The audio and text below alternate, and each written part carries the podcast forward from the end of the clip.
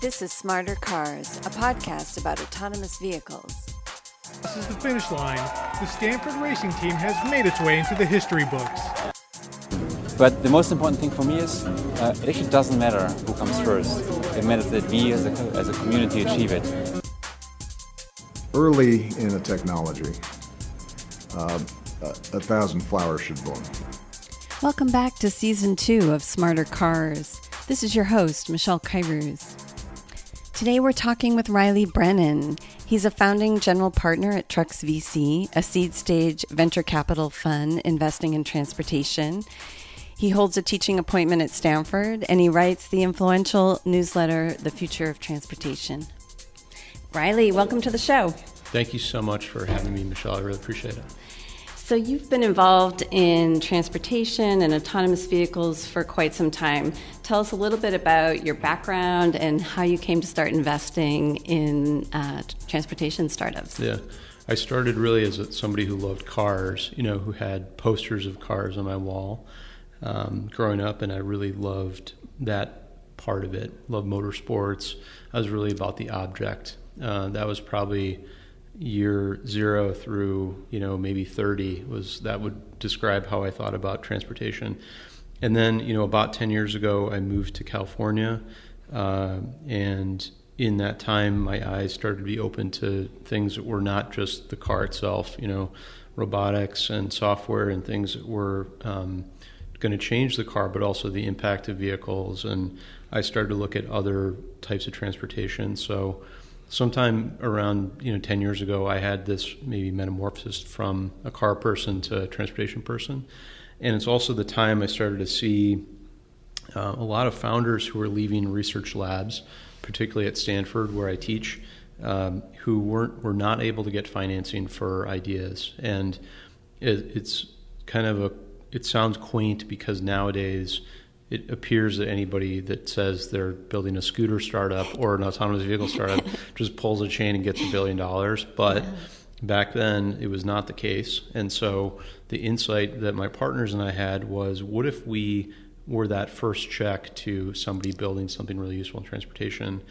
And that was the origin of Trucks, which we started a few years ago. And we've done 26 investments from that. So I saw it more as the market really needs this, and we could see it less than I was doing investing in the space for a long time, because I wasn't. My experience is really more on the on transportation and the theme, and my partners had more direct investment experience when we started the fund. Right. So what year was it that you started Trucks? We started investing in these companies in late 2015. And so the fund itself started to kind of get off the ground. And then I was working at Stanford, left my job at Stanford, and then started focusing on Trucks full time. And that's when we made it a real fund. And that's what I've been doing ever since.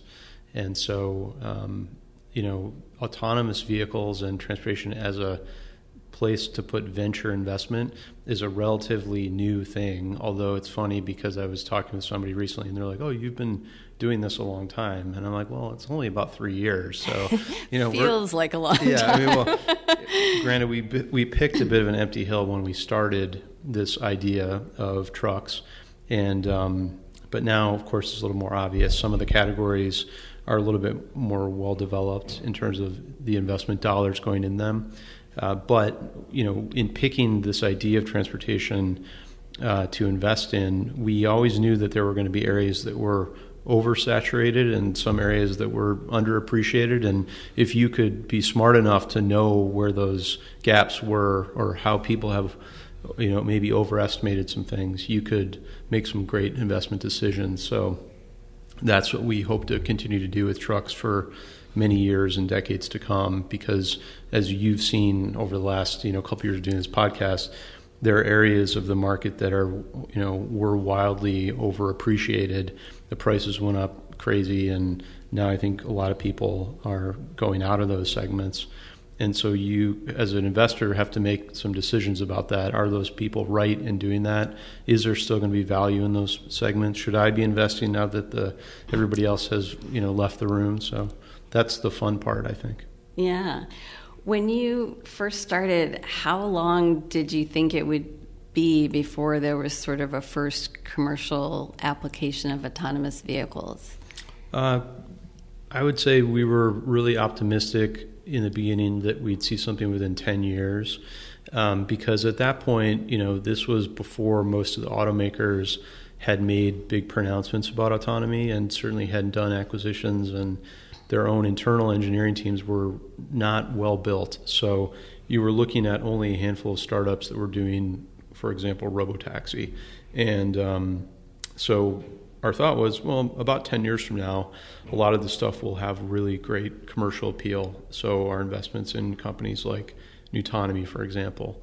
What we didn't anticipate was that the incredible speed at which the Tier 1 and Tier 2 and the OEM companies would drastically change their R&D groups to support autonomy as a thing that they were going to really make part of their core strategy, which accelerated a lot of the announcements. I actually think our initial idea of the commercial timeline is probably going to be just as accurate as it was a number of years ago, because as we've seen, just because you make an announcement at CES doesn't necessarily mean that it's going to happen.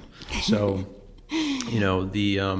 I'm quite optimistic about the impact of autonomy over a long period of time, and I'm pessimistic about it happening in the next 18 months. I think those are relatively silly and have driven a lot of frothy behavior in not only the investment market, but the media response to it. And I think the damage that's done to the consumer in expecting that a lot of this change would happen in a hallelujah fashion. And in fact, it's going to be a very long time before you see a lot of this level 5 unstructured kind of autonomy in the market. How do you think the investment by the large OEMs into autonomy changed the development process? Did it change the technology itself, or did it just provide some early exits for startups? Like, how do you think it impacted the market? That's a good question. There are a couple things that, the OEM involvement beginning in early 2016, which is really the moment, I think, where a lot of the stuff starts to crystallize because of the GM Cruise acquisition. Mm-hmm. Around that time, a few things happened. One, the engagement between a startup and an OEM like GM or Toyota or a supplier like Valeo or Bosch or someone, this changed the way that startups appreciated the path to production if they're going to sell something in a production vehicle. And most of those startups really didn't understand, when you build something for a production vehicle, it has to go through, R&D and advanced engineering and production engineering. And that whole mechanism of, as you go through that gauntlet, you're getting more durable. Usually you're getting cheaper and smaller and things like that, things that a production vehicle wants. And that's been an interesting thing to watch, that really the OEMs and the suppliers have forced upon startups, rightly so, for some of these components. Timeline-wise, I think it's made a few of the... I would imagine a number of startups came in and were able to raise financing on ideas because they had been able to get really early contracts with automakers. So what science would be referred to as a POC contract, or early kind of engagement with a big company like a Tier 1 or a supplier or a OEM. And a lot of those ideas I don't think would have been funded had they not had early POCs with an OEM. So it changed the makeup of the startup landscaping as well for a few people.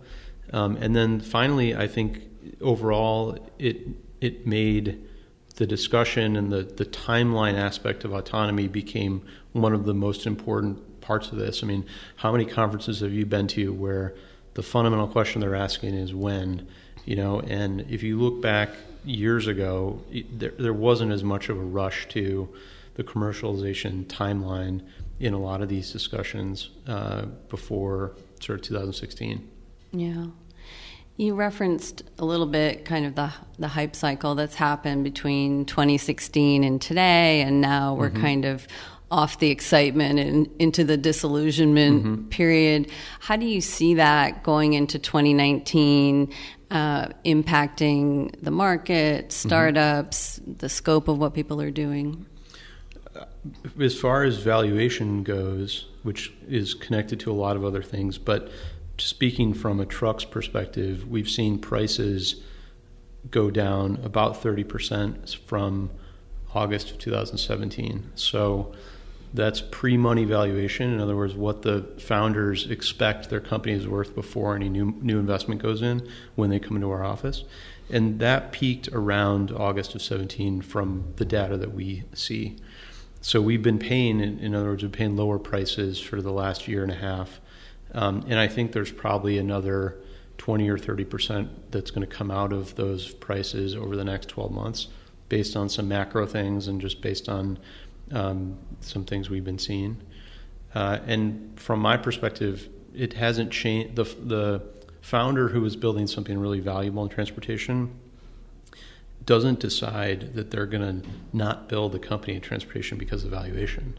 They're going to do the same company. They might change the trajectory of their financing or the timeline, but they're not leaving because, oh, instead of, you know, getting a $8 million pre-money valuation, they're getting a $5 million. So the true blue engineer who is building something is still in it, and he or she is suffering less dilution from those prices, and we as investors are buying those positions at a lower price. So I think that's a really good thing. What's not good, I think, is that you'll probably have more of those seed stage teams unable to get financing in later rounds because some of the A and B investors decided that, well, instead of having 30% of our portfolio exposed to transportation, we might want to have 10% or something. That might impact some teams that aren't able to get financing later.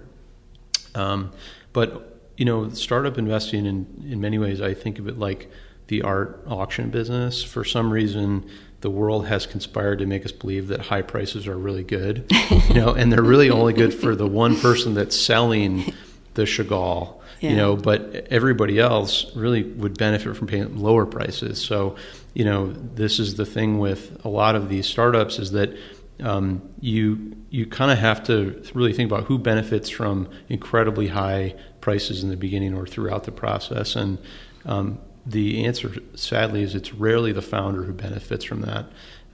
In fact, most founders, even in an exit, will walk away with zero if you look at data from NVCA. So I think that paying lower prices and building the company at a different pace is what's going to happen. That still doesn't change the fact that it's expensive to live in the Bay Area and to hire Bay Area engineers. So that will probably drive more creation of these kind of startups in other markets and ecosystems. So one example from us is, you know, our last investment that we made, it's a company in Kansas City, and the one we're doing next week is a company in Africa. So we're actively looking at other markets, not for just for pricing, but because the talent is starting to come from places that we didn't see 3 years ago. Right. So from a technology perspective, would you say we're further along today with autonomy than you thought we would be, 5 or 10 years ago? And do you think that there are major hurdles from a technology perspective, whether it's AI breakthroughs or needing a new type of sensor, what have you, in order to get to full autonomy?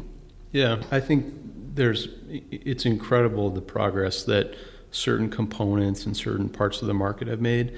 I actually think that one of the interesting areas is in the level 0 until you get to level 4.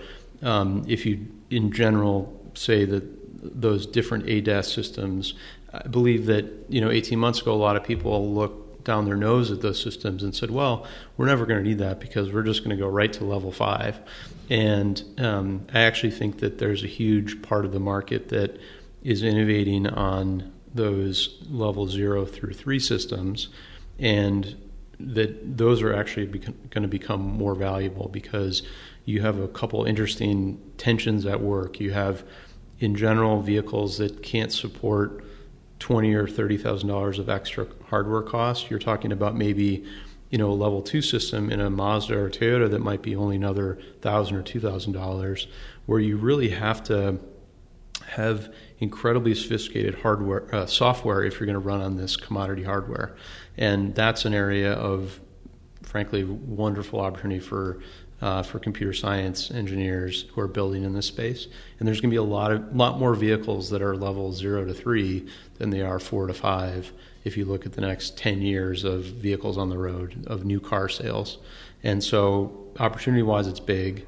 It plays to the advantages of those who are focused on really sophisticated software.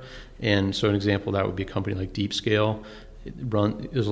Basically allows really sophisticated algorithms to be squeezed to run on commodity hardware, you know, level 2 systems in an ADAS environment. And so I think we've seen a lot of great progress in these kind of areas of the market where years ago people would have said, that's not going to be valuable, but the engineers kept working and kept making them more efficient. And then on the market side, I think, you know, I don't know if any of us would have expected how fast the commercial trucking part of this was moving. I mean, we made a couple of early investments, but we're really quite enthusiastic about those structured environment AV companies, whether you're talking about long-haul trucking or, you know, even things like agriculture, mining, construction, things like that. There's really great need for it, and the more and more you constrain the opportunity, I think the faster your path can be to actual commercialization. Yeah. It seems like there are a number of companies that are constraining the problem set in order to make a product that is more realistic at this point in time. I think May Mobility, Drive AI, maybe in Texas, Voyage is doing retirement communities.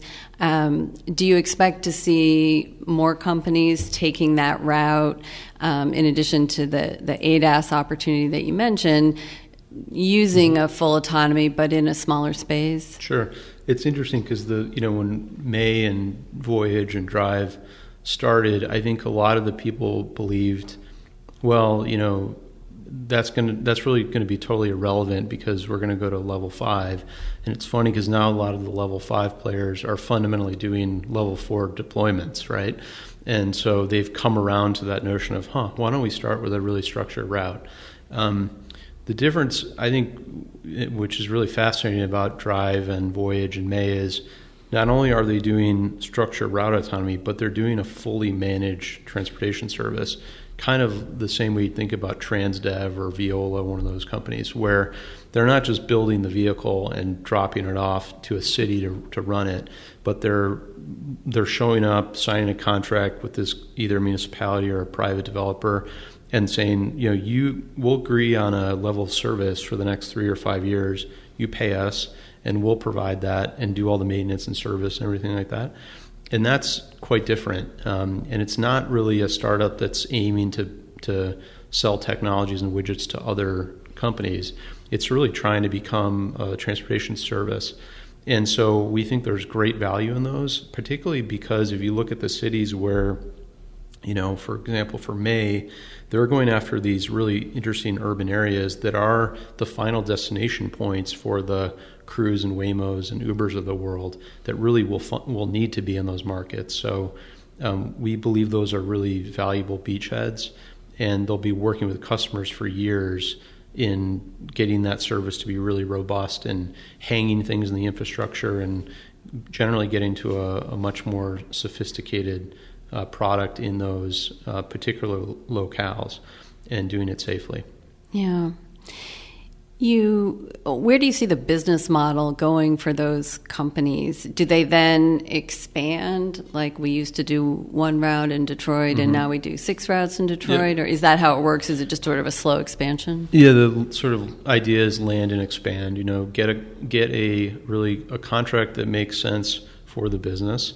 You have to stand up things like an operations center, like when, for example, when they did their first rollout was in Detroit. And so they had to do, they have to have a place physically to store the vehicles and where, if they have to do service on the vehicles. And so once they get that up and running, which they, in Detroit, for example, they launched in the spring, summer of 18, the next plan for those markets is you get more contracts that can be serviced by that same operations center. So in the same way you think about doing enterprise SaaS sales, you get the first contract and then, quote unquote, land and expand. And that's what they'll do in those markets. So the engineering team, in conjunction with the partner, will work on making that first route really reliable, and then they'll look at other customers that could benefit from similar or adjacent routes, and that's the way they'll do it. Now, they also, in parallel that, have been going out and getting new cities. So they've announced Grand Rapids, and they've announced Columbus, which they're live in, and Providence, and there's another one that we'll be announcing soon. Great. You mentioned trucking. It seems like commercial trucking is a piece of autonomy that's moving more quickly, perhaps, than people had anticipated. It seems like an interesting space because, on one hand, it's a constrained problem set because most of the driving is on the freeway. On the other hand, it seems kind of dangerous because the vehicle's big and unwieldy, and it can cause a lot of damage if there's a crash, especially at high speeds. How do you see the future arc of where the commercial trucking companies are going with us? I think you'll see in the beginning, these are happening in, first of all, states where there's a regulatory framework for them to do it. And if you look at a state like Florida, for example, it's actually one of the best states to do automated commercial trucking. The other benefit of Florida is, of course, you have pretty good roads and pretty good weather most of the year. Now, there are exceptions to that, but certainly compared to a Michigan or a Wisconsin, you have much better road conditions, and you have also a number of toll roads that are kept in even better conditions. So the structure of those markets, whether you're talking about Florida or Texas or, frankly, a lot of the Smile states, I think you'll see automated trucking in those more in the next few years than you will in areas of the north. The business is really interesting in, for example, Florida, where you have a lot of ports, you have a lot of distribution centers, you have an interstate that runs the length of the state. So there's a lot of structure to the state of Florida that make automated trucking really quite good there. Whereas if you could think about another state that might just have a couple of pass-through freeways but doesn't have a lot of distribution centers, would be less valuable to start in those places, whether it's Iowa or something like that. So the rollout will be based on the framework, the quality of the environment, the roads, the weather, the availability of the distribution centers that pertain to the customers, all those sorts of things. When it comes to the first part of your question of, is this a good idea to do because it's high speed? Yeah, there's some inherent risks in the speed that we're used to on the freeway. Most of the automated trucking demos that we've experienced, both with our own companies and others, are generally a little bit less than you're used to on the freeway, so they're doing 55 or 60 miles an hour. Doesn't change the fact that it's also a lot faster than a Waymo vehicle in Arizona. But when you constrain to things like divided highways, where you don't have intersections and hopefully no pedestrians and hopefully no bicyclists, there's a lot about that environment which is actually a lot safer than running in a mixed environment at 30 miles an hour into town. And for the first and last mile, there's a lot of human control that comes in, at least from Starsky's perspective. They use teleoperation for a lot of those segments, and they are going to be hiring and using truck drivers to drive the trucks then. So there's a lot of things still to be figured out with that model, but we believe that it's a great way to approach commercial trucking. And if Stefan, the CEO of Starsky, was here, he would, something he says quite frequently is, one of the biggest problems we're solving is that it's hard to get a long-haul truck driver to stay in that job for a long period of time. The replacement or the turnover rate on that that truck driver is usually about 100% a year, 110% a year. So the labor piece in long-haul trucking is an acute problem that fleets try to solve, and this could be one way to solve it. Starsky has the benefit of they also employ truck drivers because they put them in their operations center. So they're not trying to be they're not trying to get the truck driver out of the equation, and they're trying to change and put the truck driver where he or she wants to be, which is sleeping in their same bed at night. Yeah, it seems like there's been a lot of opposition from the Teamsters and other folks and concern around truck driving jobs being mm-hmm. lost to automation. But at the same time, there's this shortage of truckers that you're pointing out, that there's a lot of turnover in the industry. How does teleoperation work in that instance? Mm-hmm. Are they actually kind of driving the truck over the internet mm-hmm. from the warehouse to the freeway? Mm-hmm. Yeah, so in some cases, there's different types of teleoperation, and the direct one-to-one control where you see someone turning the steering wheel and almost like the way you control a video game remotely. The low-speed operations within or outside of a warehouse is where you typically see that. There's also a number of teleoperation commands that can be delivered to a vehicle. So, for example, things like, could the vehicle be pulled over? Could the engine be restarted? Things that are kind of more pre-programmed. Those are also teleoperation and are not exactly doing a one-to-one control, but more about sending a command to a vehicle. And then once you're on a road where you have a structure environment, you're going fully automated. So there's a couple different sort of layers of teleoperation. And Starsky and a lot of companies are building this in-house, where they actually have a teleoperations team. We've also seen a lot of startups are trying to build a third-party service for teleop, and there's 2 or 3 companies trying to do that. But we think teleop is really an important part of automated vehicles for the next decade or so, or maybe more. In fact, if you look at the regs in California, you could more or less parse that it's a required part of automated vehicle testing. That you have the ability to control the vehicle, and if you read them in a certain way, you could say that's pretty much putting teleoperations into those future laws around automated vehicles.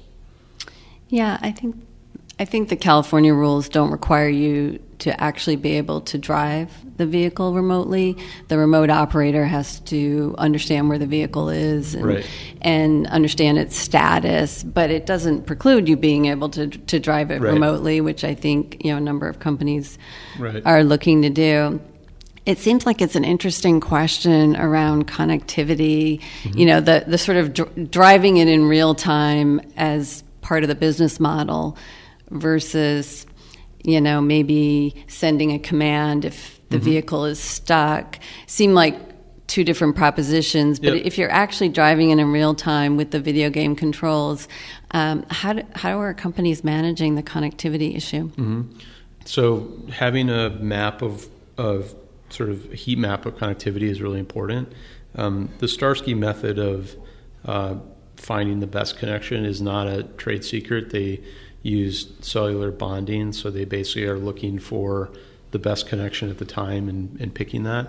It's not dissimilar from the system that you'd find on the top of an Amtrak that is looking, or a city bus that's looking for a connectivity, where it's basically hopping from to the best connection possible.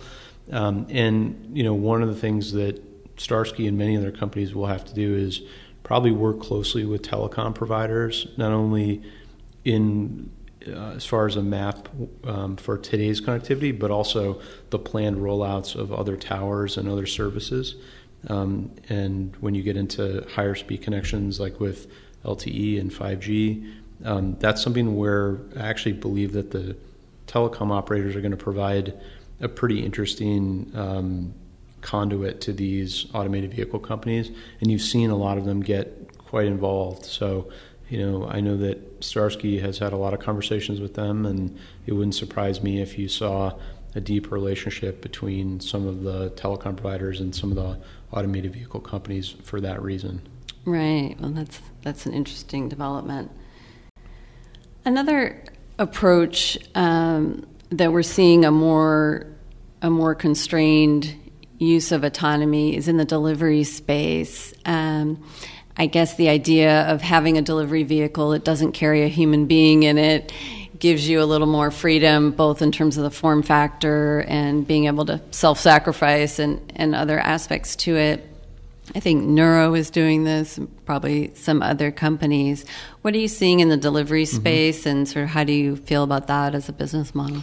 Well, when it comes to sort of B2B, I think it's great, because in the same way you think about commercial trucking, if a vehicle were to leave a distribution center with humans or machines loading into the back of the vehicle running an automated route and then arriving at a destination where there's people or machines to do unloading,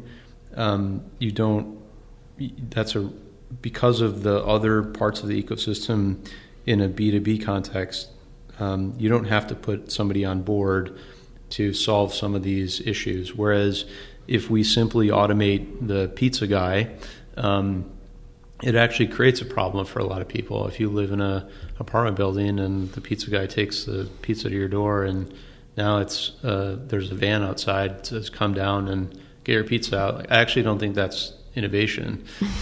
So I'm from the B2C, the consumer-facing parts of those ideas, I think are not that great. The sidewalk robots, for example, they don't actually solve a lot of issues that a human can do pretty effectively for a consumer. But in the B2B sense, if you're just running those sort of trunk routes and you have people on either end of that to receive or to load, then I think it can be a lot better.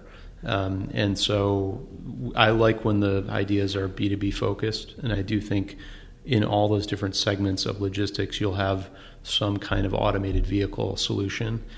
We have an investment in another company that does things in kind of the middle mile, which is, everything kind of UPS truck sized between a distribution center and a point of sale. And that company's called Gatik, and they're fundamentally different from Starsky, but the customer is still B2B. It's not trying to deliver a pizza to you, for example. Interesting. So speaking of different size vehicles and different form factors, I guess 2018 was the year that we really started to see electric scooters, electric bikes, and kind of a focus on small electric. What form factors do you think are going to be successful in that space? It's a great question, because, as interesting as the Segway was 15 or 20 years ago, as it turns out, Segway has now really been able to have success with really a classic form factor, right, that used a lot of the technology to and this interesting supply chain to make it a connected device. And but the idea of a scooter is at least 100 years old. It's not that form factor isn't necessarily new. It's the things around it that made it available for you to walk up with your phone and unlock it. The bike is a pretty great form factor, and the electronics and things that make it connected are wonderful, but the bike itself is, again, well over 100 years old. So it's amazing how technology has just made these old concepts almost new for some people, and we've created some new business models that are sitting on top of classic shapes. So the thing where I think we haven't seen is there's not a lot of utility to those vehicles other than one person going to a meeting. The San Francisco venture capitalist going to a meeting 14 minutes away is how most people think about scooter use, and probably how a lot of those VCs do. But if you think about it from a different perspective, where is the Ford F-150 of light electric vehicles? And scooters, for example, or bikes, most of the time are not great for a lot of the daily tasks. Like if you had to take a shared scooter to, you know, go to Safeway to buy groceries, you might go into the store, buy your groceries, and come out and find somebody else has taken the scooter to take their trip. Or even if you were lucky enough to still have that scooter outside, where would you put your bags? And scooters are fundamentally a two-handed operation. You can't really operate them with one hand because they're not balanced well. So they're not great for a lot of the parts of life that we're used to. And so I think we're going to see a product development curve with a lot of new form factors. Not many of them are going to survive long term, but there's probably going to be one or two quote-unquote Ford F-150s of light electric vehicles that will be really interesting. So the problem, however, investing in those, I think, is that we could come up with a vehicle like that that might be a hit that unfortunately probably only has about 6 months of durability, not in the fleet sense, but in the intellectual property sense, because that idea will probably be copied by the supply chain and put into everybody else's fleet. So it's a difficult environment to design for. What kinds of form factors do you think would work? Are we talking about something like a golf cart or a cargo bike or something that UPS can use to do a delivery? Yeah, I don't know. I'm not a product designer, so I don't know what the right solutions are. Micromobility as a term coined by Horace Dediu is, 500 kilograms or less, which is a pretty heavy vehicle. And so you could definitely have something that had more seats and more cargo space within that threshold. Even if you had, like something like a Dutch cargo bike or more of a European city bike with more baskets and boxes hanging on it or around it would be really useful. We don't even have that. So I don't know what the right form factor will be for some of these other utility tasks, but I definitely think that we'll see more of them in the fleet. Yeah. How do you feel about weather? The Europeans are the first to tell us that, they ride in the snow in Finland, right. What's the matter with you guys? Right. But I don't, I kind of don't see that being as much an American market. I feel like we're more likely to build a different type of vehicle that protects you from the snow than we are to suffer the snow. But maybe that's just me. and that would still be micromobility. If you have a covered vehicle or even one that had more creature comforts or maybe HVAC or something like that, that would still, if you made it dimensionally and weight-wise, you made it to the micromobility standards, I think, many of those ideas would still qualify for a bike lane, and would still meet the purpose. So we're still really early in this. Right now you have micromobility that really services a person with very little cargo on them other than maybe a backpack. And that's kind of where the vehicles end in terms of their utility. So I believe that there's just a lot more out there that we could be designing for. And it will happen over the next few years because, as you've seen, there's a lot of investment going into that space. If you look at the total number of miles under, 5 that we travel during the day, it's a huge, in some ways, a significant portion of all the vehicle miles traveled. So it's going to be an exciting one to watch. And there's going to be a lot of changes in the business models and companies that will not be around, some that are here now and are pretty really strong, won't be around in a few years. But that's kind of the way some of these markets evolve. Do you think the development of micromobility and scooters and e-bikes is driving a different dialogue in cities around how we should allocate the right-of-way?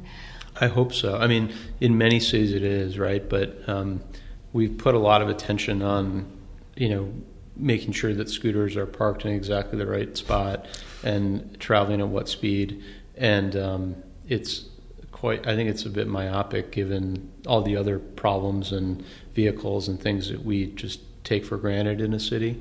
So one of the great things out of the scooter, wave of 2018 is I think it's forcing some cities, not all, but some, to think about all the different modes of transport and why they should exist and what sort of real estate should they take up and at what cost.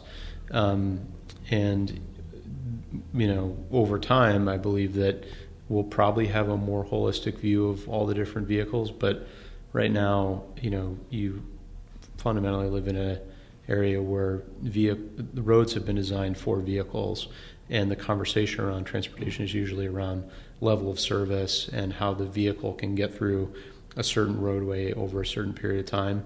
And we haven't designed those to be people first, you know, road segments. They're really for four-wheeled 6,000-pound automobiles.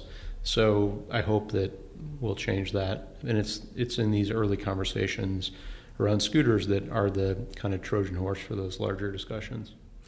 It feels a little bit like a chicken and egg problem where, you know, cities are asking, well, I don't know, how many people want to ride in these lanes? Should we have a protected lane for scooters and bikes? Mm-hmm. Well, there aren't that many of them. And, of course, there aren't that many because they're not allowing them, or sure, people don't feel comfortable riding in city traffic.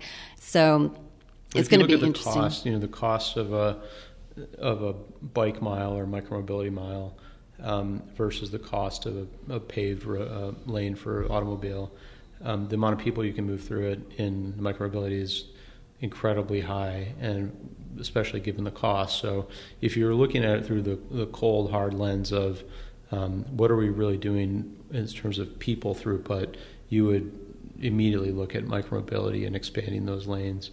And I think it's, you know, when you look at developments that were built, you know, 30 or 40 years ago, cul-de-sac kind of developments in suburban America without any sidewalks, you know, when we look at places like that, you know, I often think like, wow, what a bizarre mistake that there's no sidewalks in this suburban part of Cleveland, for example, or Detroit.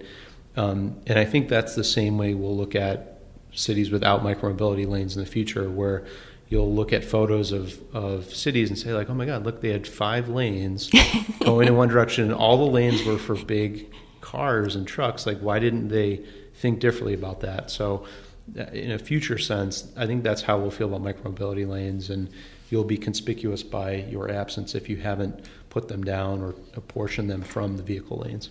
Right.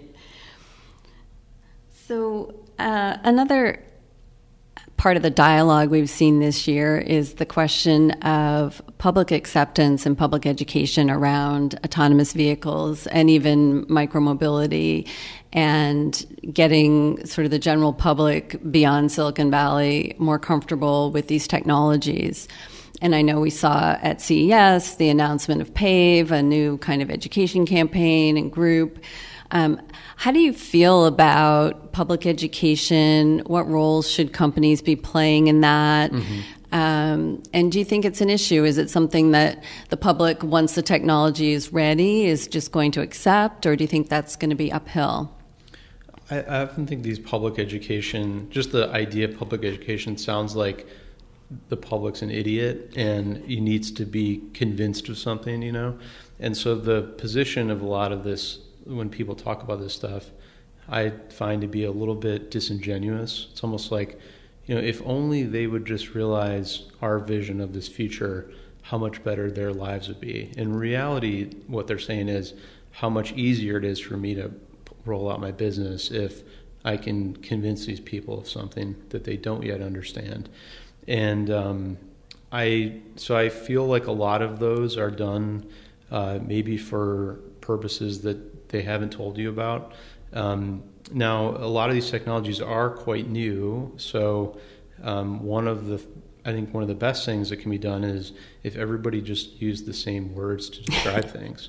You know, yeah. Like I still marvel at how Tesla's able to call their system autopilot, and then sort of, you know, wink about the fact that, you know, people are using these systems when they fundamentally believe they're quote-unquote self-driving systems, and they're not.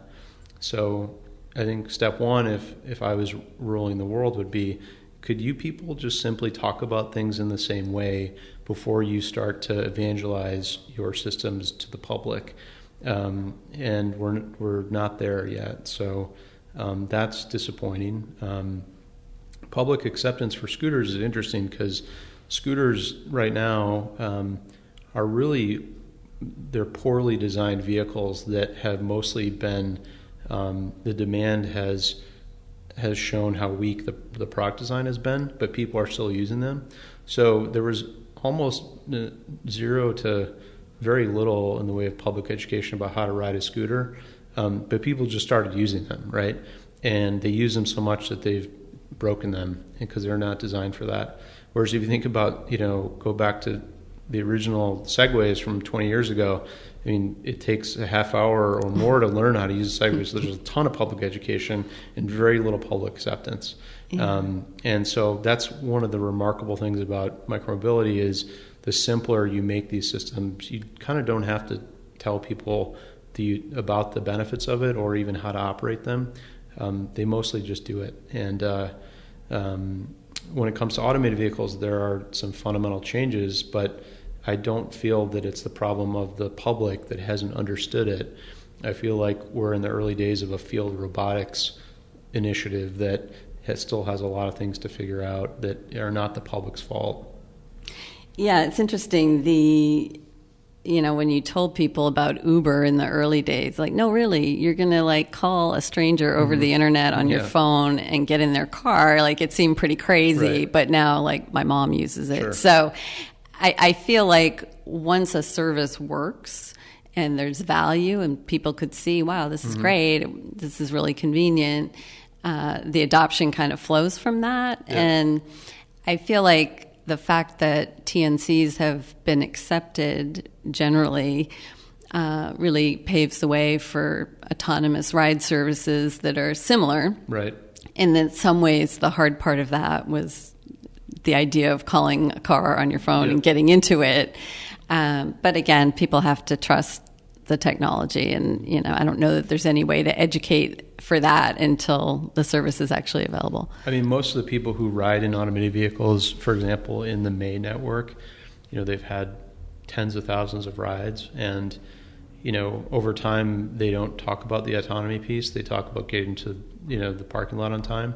And so they're, you know, if you take a broad stroke over the May surveys, from some of their early deployments, it's just they're thinking about the utility of the service, not that, you know, there's a particular kind of LiDAR on the front of the car.